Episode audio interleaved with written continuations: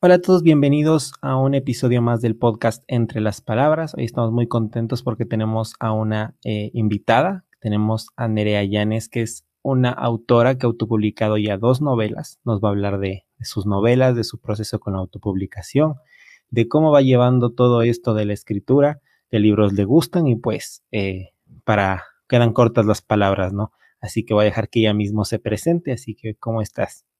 Hola, buenas. Pues la verdad es que estoy muy ilusionada porque es la primera vez que participo en un podcast y me hace como, me pone nerviosa, pero también me hace una ilusión especial. Así que nada, con muchas ganas de compartir un poquito con tus oyentes. Eh, un gusto tenerte por acá y cuéntame, estábamos conversando un poquito de, de ti, ¿no? De, de, cómo ha sido tu proceso de, con la educación, que has estudiado drama, eh, arte dramático. Entonces, cuéntanos un poquito de la parte personal primero.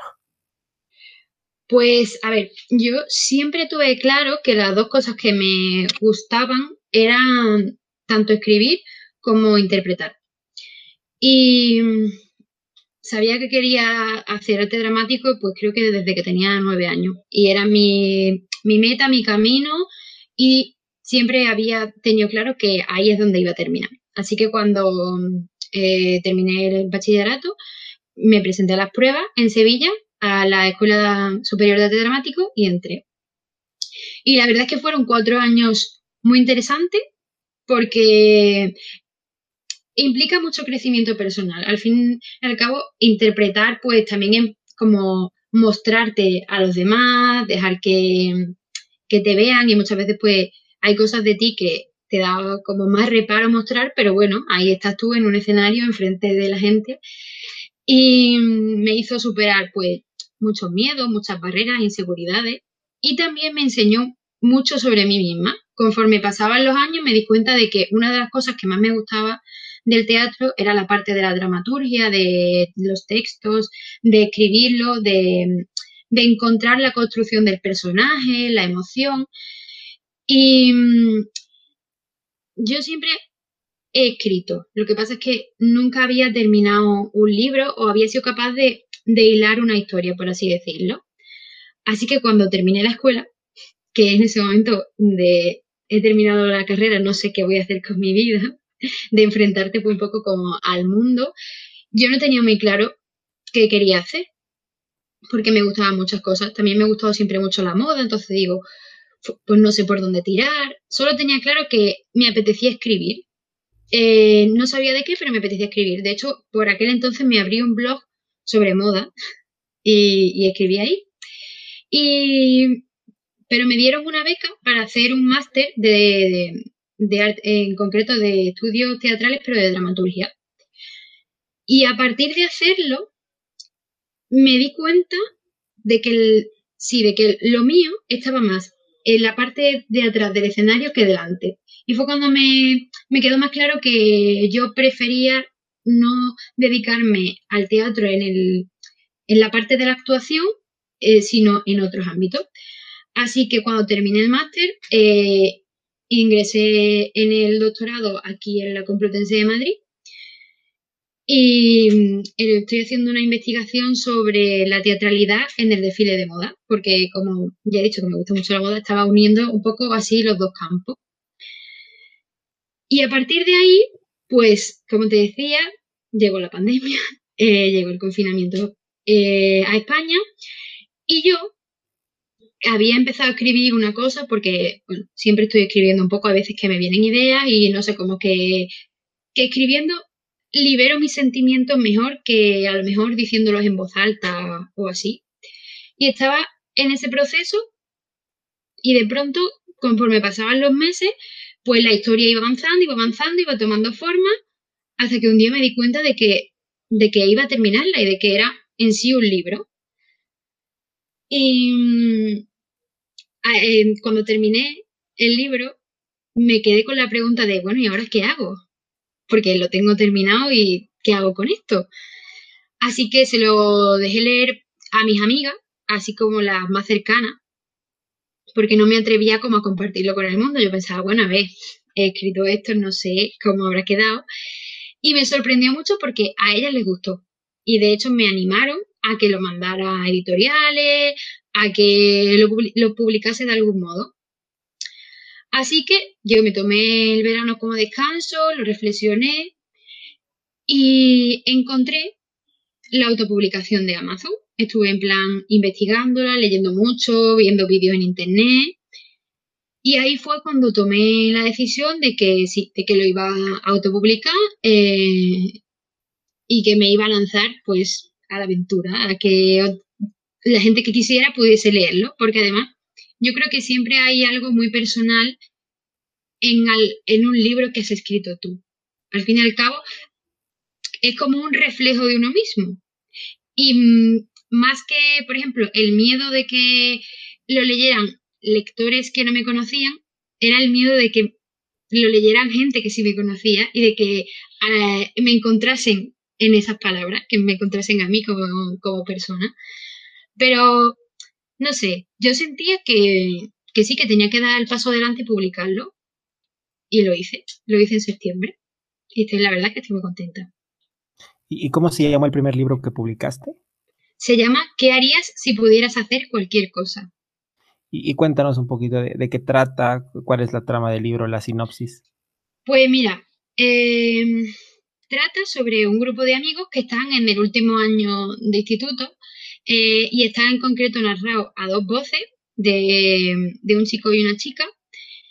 Y un poco sobre la evolución de, ellos, la evolución de su amistad y también sobre el amor, porque es un libro en definitiva de romance, sobre juvenil, pero al final mm, para todo el público que lo quiera leer.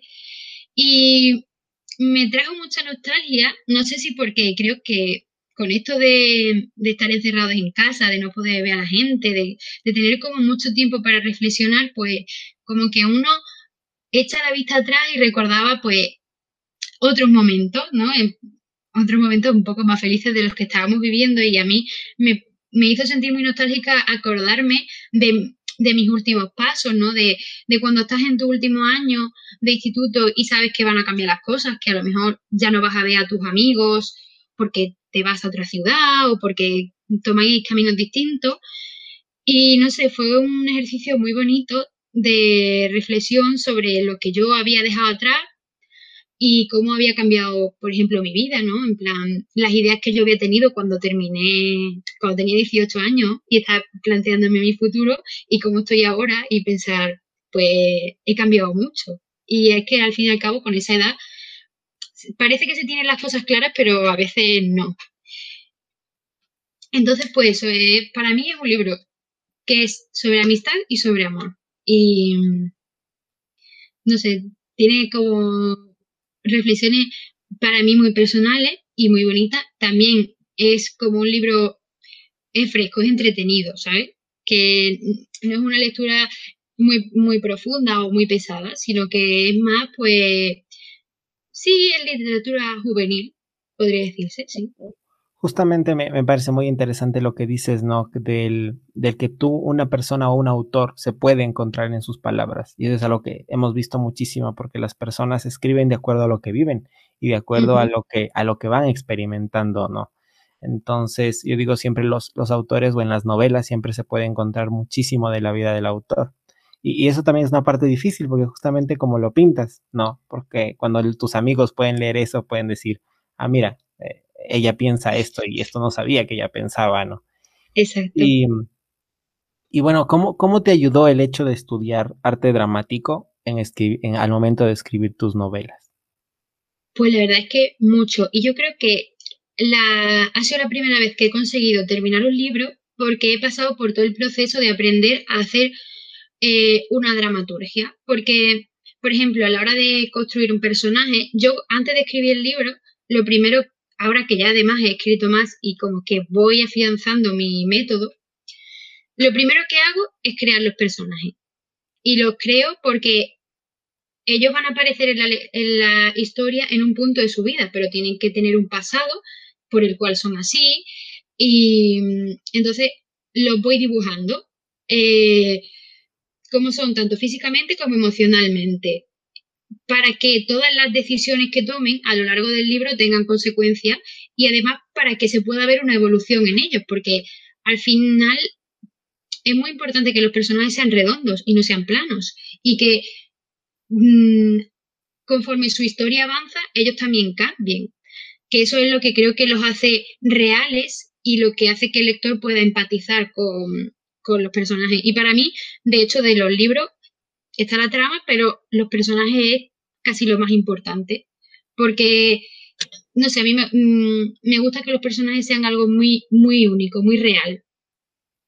Em, y luego, siempre intento que, aparte de que hay un argumento, que debajo del argumento haya algo, un mensaje mm, que dejarle al lector o una pequeña reflexión en algún momento, algo con lo que puedan quedarse y, y cómo llevarse. Por eso la novela la llamé ¿Qué harías si pudieras hacer cualquier cosa? Porque en ese momento, o hay, hay momentos en los que estás haciendo algo en tu vida y quizás si te haces esa pregunta, descubres que o querrías hacer otra cosa o, o te da miedo responderte a la pregunta porque, porque te dice mucho de ti y de tu miedo, quizá.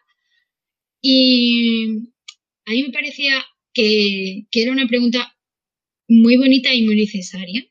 Y que en esa etapa de tu vida en la que estás como mm, abriendo las alas un poco, saliendo de tu casa y empezando a ser adulto, podríamos decir, pues que es una pregunta que, todo el mundo se hace de algún modo y que hay veces que la respondemos y otras veces no. O sea, justamente no. Tú escribiste algo para o para tratar de decirte algo a ti en el pasado que te hubiera gustado escuchar. Y eso es, es, muy bonito.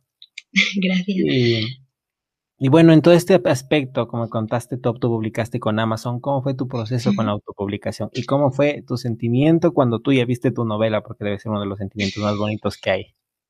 Pues sí, fue, fue difícil, o sea, no fue difícil en el sentido de porque hacerlo sea complicado, sino porque tiene mucho trabajo. Porque, claro, yo tenía que, tenía el libro escrito, pero ahora tenía que hacer toda la parte de la maquetación y de transformarlo en sí en el libro en físico.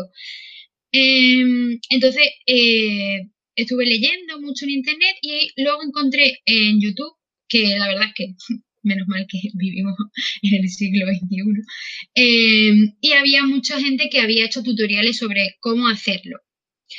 Amazon tiene una página para los autores que se llama KDP y tiene también un servicio que es para que tú subas tu documento Word ahí y eso te lo transforma directamente en un, te lo maqueta.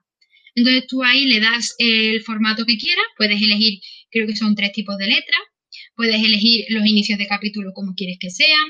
Eso directamente también te pone los márgenes del libro, en plan, más margen a este lado según la página que sea y tal.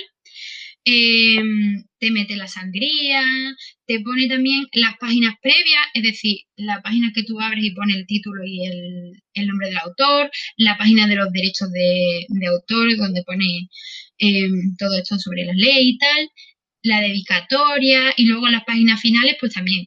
Entonces, como que te lo da todo y tú lo vas completando. Y mm, luego, esa fue la parte así más sencilla era la portada. La portada era como lo más complicado. De hecho, mi libro tiene dos portadas porque la primera, eh, claro, yo estaba, pues era como muy novata y estaba aprendiendo.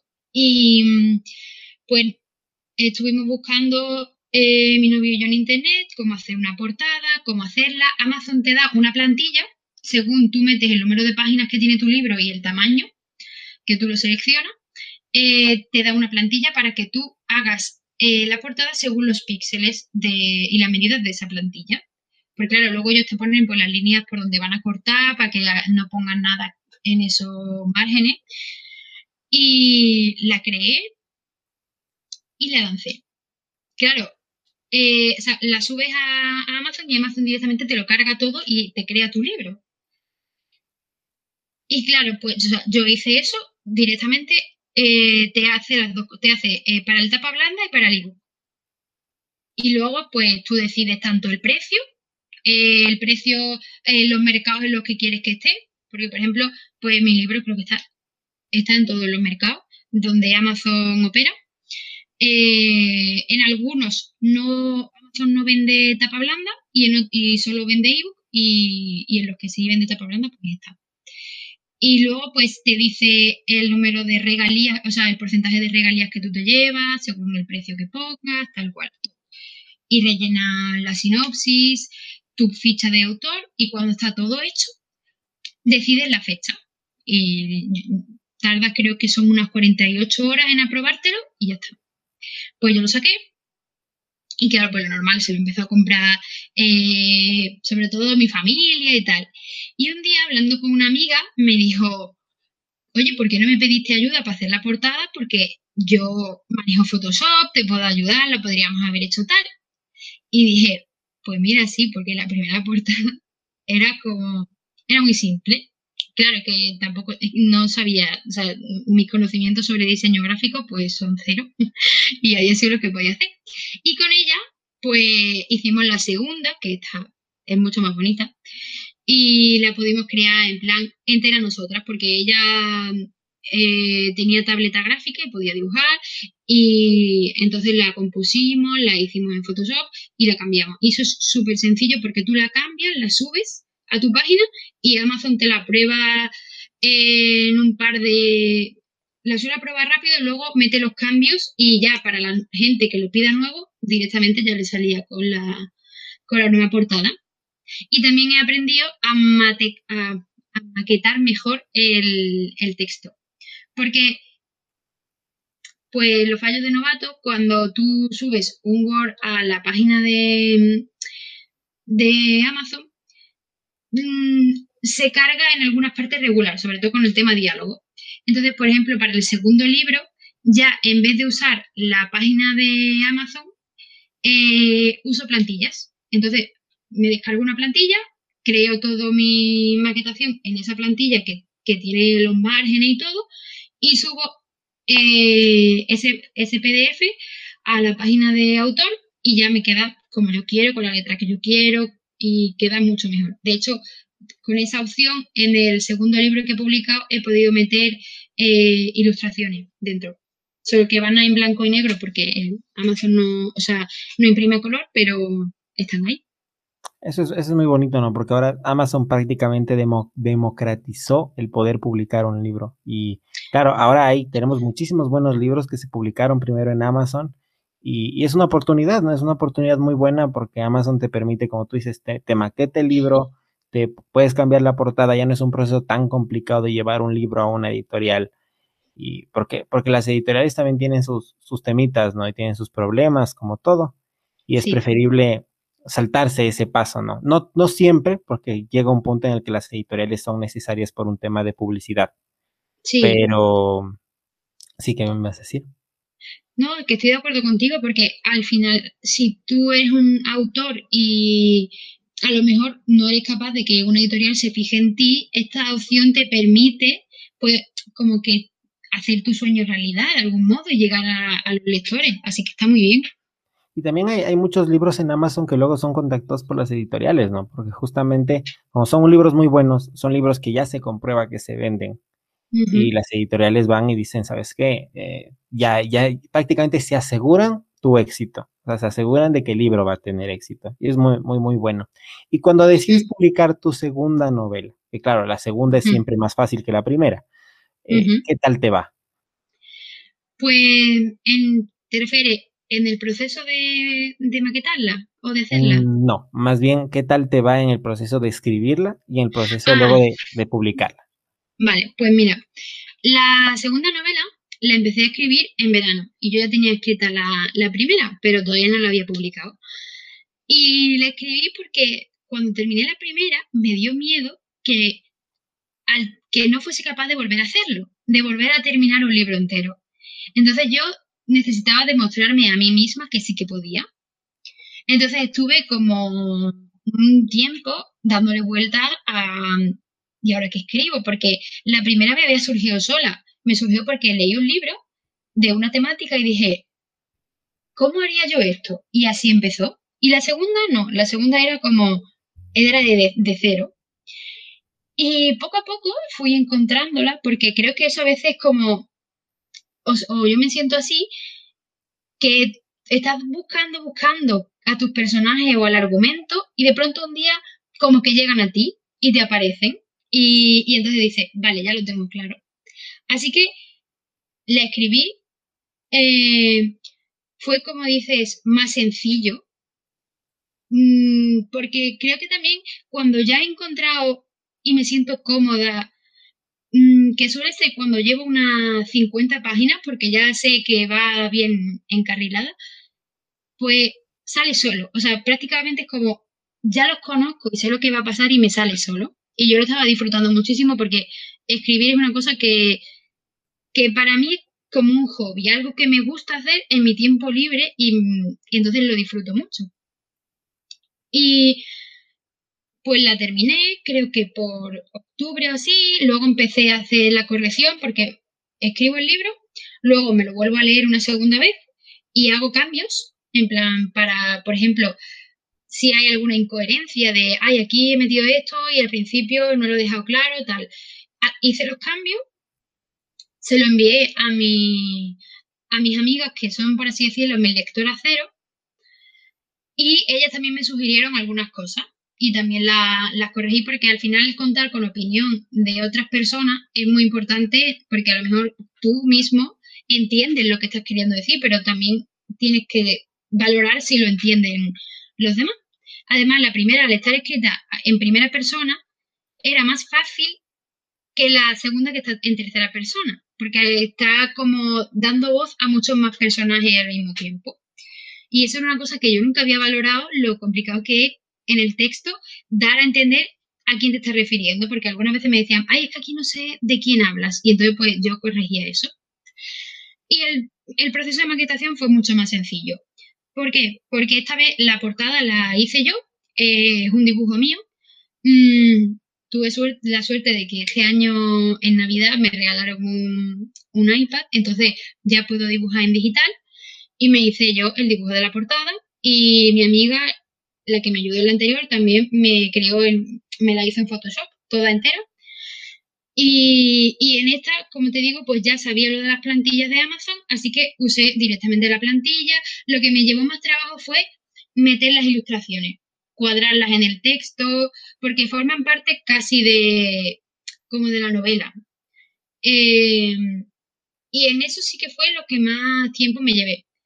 Pero ya tenía clarísimo el proceso, me lo, me lo sabía. De hecho, había ayudado a, otros autores que me habían preguntado eh, sobre cómo iba y tal. Entonces era algo que ya había practicado mucho y ha sido bastante sencillo, la verdad.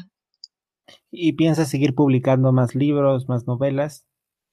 Sí, de hecho, del primer libro yo pensaba que fuera autoconclusivo, que terminase ya.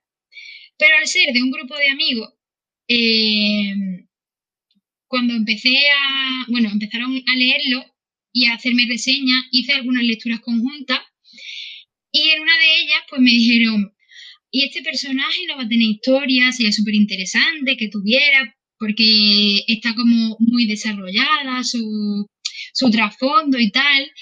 Y lo pensé y dije, en realidad sí, podría hacer otro libro a dos voces continuándolo. Y lo anuncié hace poco en mi, en mi cuenta, que, que de hecho ya lo tengo escrito, estoy en proceso de corregirlo. Y para ese libro, pues ya sí que conté fijo con, con lectora cero, que ya no, no eran mis amigas, sino han sido un grupo de chicas que, que conocí en, en, Instagram y que me, que me leyeron el, el primero, me hicieron reseña y tal. Y ha sido muy curioso porque ya no ha sido mandarle el libro completo a alguien, sino que lo iba mandando por partes, por pequeños trozos, conforme yo lo escribía. Entonces tenía como mucho feedback y, y además eso también me animaba, me animaba a escribir, porque claro, yo escribía, se lo mandaba y ellas querían más, querían saber cómo seguía. Y la verdad es que ha sido muy interesante porque me daba, al principio me daba un poco de, de miedo que de pronto me quedase en blanco y no pudiese seguir. O que mm, hubiese escrito algo y quisiese cambiarlo y fuese como, ¿y ahora qué hago? Porque yo les he mandado esto y se lo han leído y ahora sí lo cambio, pero la verdad es que no. Eh, ha sido muy interesante, me, o sea, me encanta el proceso y ahora que estoy escribiendo, estoy en el proceso de, escribir uno, eh, también tengo las mismas lectoras y, es que lo, disfruto mucho y me divierte mucho hacerlo así. Como que se van poniendo personas en tu camino, ¿no? Que justamente te van ayudando y van y, todo va saliendo muchísimo mejor. Sí. bueno, había un autor latinoamericano que decía que los, o sea, que los autores no tienen sus raíces en el piso, sino que la tienen en sus paredes, porque la tienen en los libros que han leído. Entonces, cuéntame qué libros te gustan, cómo, qué lees, qué libros eh, para ti son importantes. Pues mira, mm, pues tengo clarísimo cuál es mi saga favorita, que mm, no sé si la conoces, Cazadores de Sombra, de, Cassandra Clare, pues Los Instrumentos Mortales es mi saga favorita porque me la leí en la adolescencia y creo que son los libros que más me he releído en mi vida. Puede que, no sé, si me lo he leído unas seis veces. me lo sé de memoria. Porque siempre me ha encantado la fantasía. De hecho, una de, mi, de mis metas es algún día escribir un libro de fantasía que son los más difíciles para mí porque tienes que crear todo el mundo, que no es, es mucho más fácil escribir basado en la realidad que crear un nuevo mundo. Luego, eh, Los Juegos del Hambre son unos libros que también me he leído muchas veces y me gustan mucho. Eh, que no sean de romance, me gusta mucho El Guardián entre Centeno y, otro que se llama Alta Fidelidad, que tiene película y creo que hace poco hicieron una serie de ese libro con Zoe Kravitz y también me gustó mucho. Y luego mi género favorito y el que más leo es romántica, eh, romántica juvenil, ya un adult, por así decirlo. Y de esos me he leído muchísimos. Eh, hace poco, el último que me he leído ha sido eh, Baby Sunday de Colin Hoover y mm, El día que, dejó de nevar en Alaska de Alice Kellen, que es una autora española. Eh, y ahora estoy leyéndome unos de, de fantasía que se llaman, eh, el primero se llama El beso del infierno, pero no me acuerdo del nombre. Y esos son, sí, como estilo cazadores de sombra, esos son. También leo mucho mangas porque eso también me gusta mucho. Eh, claro, ¿no? Y yo digo, eh, uno, uno tiene que leer también sobre lo que escribe, porque uno puede ahí ver, eh, puede ver los personajes, puede ver construcción de personajes de otras novelas, puede ver hasta situaciones y tratar de llevarlas a su novela o a su mundo. Y te puede facilitar mucho las cosas. Por eso también suelen decir que para escribir una novela tienes que haberte leído 10 o 20 de esas mismas novelas. Te hace muchísimo más fácil. Y bueno, también en tu caso, yo creo también como estudiaste drama, arte dramático, también es mucho más sencillo. Sí, a ver, yo he leído mucho teatro, ahora leo menos, pero en la escuela, cuando estaba en la escuela y cuando estaba en el máster, he leído muchísimo Lorca, eh, por ejemplo, Shakespeare, Lope de Vega, pues las obras así como los clásicos, las más importantes, me las he leído y aprenden muchísimo. ya te digo, porque de hecho yo creo que una de las cosas que más me influyen de, mis estudios, cuando yo escribo un libro, yo estoy intentando sentir la emoción que transmito en el libro. De hecho, cuando he escrito escenas que son tristes, mientras las escribo yo también lloro. Porque intento meterme en la piel del, del personaje y sentirme como él para transmitir bien cómo piensa, cómo se siente. Y al fin y al cabo yo creo que eso también tiene mucho que ver, pues, eso que te digo, con, mi formación, ¿no? Y cómo me han enseñado en interpretación a, a vivir un personaje. Porque al fin y al cabo tú te transformas en esa persona y sus palabras son tuyas y tú, pues por ejemplo, nosotros cuando hacíamos una, una escena, y tenías un personaje, el personaje, como te digo, aparece en un momento, pero tú, y, no tienes más contexto.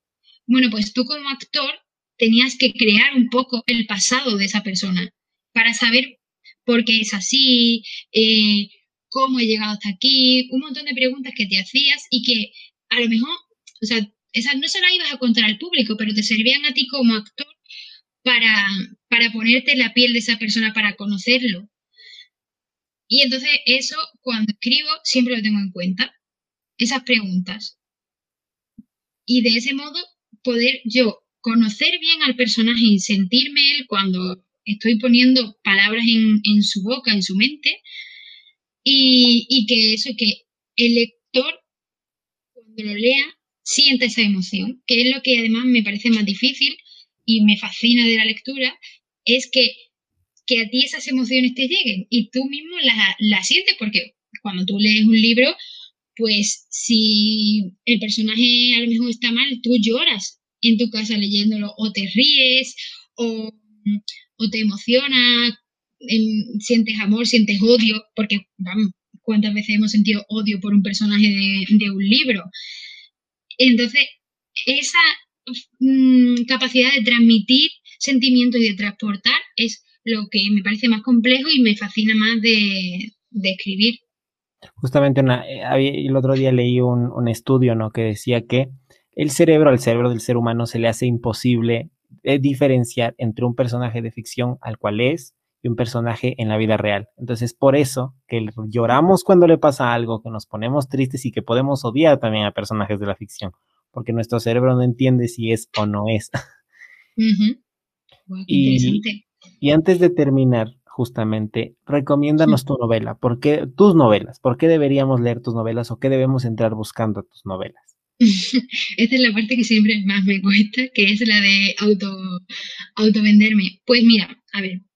La primera, como ya digo, eh, tiene, va a tener segunda parte pronto y es em, una novela.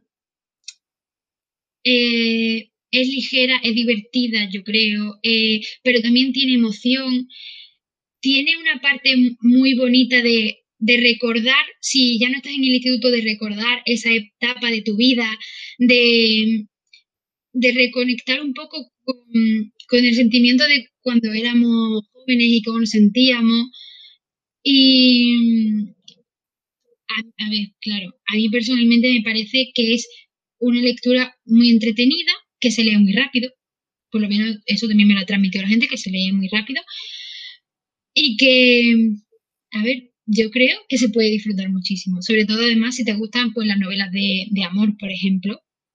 De hecho, el cliché de la novela, por así decirlo, es Friends to Lovers. Em, y claro, como digo, va a tener segunda parte, con los personajes van a seguir saliendo todo el grupo detrás. Lo que pasa es que ahora los protagonistas van a ser otros nuevos. Y luego la segunda, para mí, es una historia muy bonita. O sea, es una historia de esos libros que te los leen y te dejan con una sonrisa en la boca. Y además es una historia que está ambientada en verano, en una isla, es muy de esta época del año. Y mm, tiene música porque tiene una playlist de Spotify y ahí está la música integrada en el libro. Y para mí es especial porque los personajes de esa novela son muy especiales es como una novela mm, que da ternura, por así decirlo. Así que bueno, es si la gente quiere animarse a leerlo, yo encantada. Pues nosotros de este lado también les queremos animar a todas las personas que nos escuchan a leer los libros de esta fantástica autora. Y pues ha sido un gusto tenerte aquí en el podcast, es un gusto saber de todo tu proceso, ha sido un gusto saber de ti. Y pues con eso estaríamos terminando. No sé si quieras decirle algo a los, a los oyentes. Bueno, primero a ti, muchísimas gracias por invitarme a tu podcast. Eh, ha sido muy amable y me lo he pasado muy bien. Y nada, pues a tus oyentes que yo solo espero que disfruten de la lectura y los animo a leer porque me parece que el modo que, en que te hace viajar un libro es muy único, muy bonito que puedes llevarte a cualquier parte del mundo o a otros mundos, de hecho, también. Y que, mm, no sé, a mí como te llena un libro, mm, me llenan pocas cosas. Y del género que sea, de lo que sea, pero me fascina y me encanta que la gente lea. Así que nada, yo solo animo a tus oyentes a que lean mucho y disfruten de la lectura.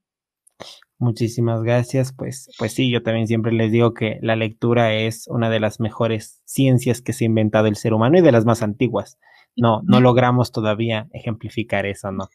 Pero bueno, ha sido un gusto, como te digo, tenerte aquí. Eh, con esto despedimos el podcast. Muchísimas gracias a todas las personas que nos están escuchando. Vamos a dejar las redes sociales de esta estupenda autora, también el link directo a sus dos libros aquí abajo en el podcast, para que puedan ir, si les gusta, pueden ir, comprarlo y apoyar a esta estupenda persona que pues nos ha estado acompañando hoy. Así que muchísimas gracias y con esto nos despedimos. Adiós.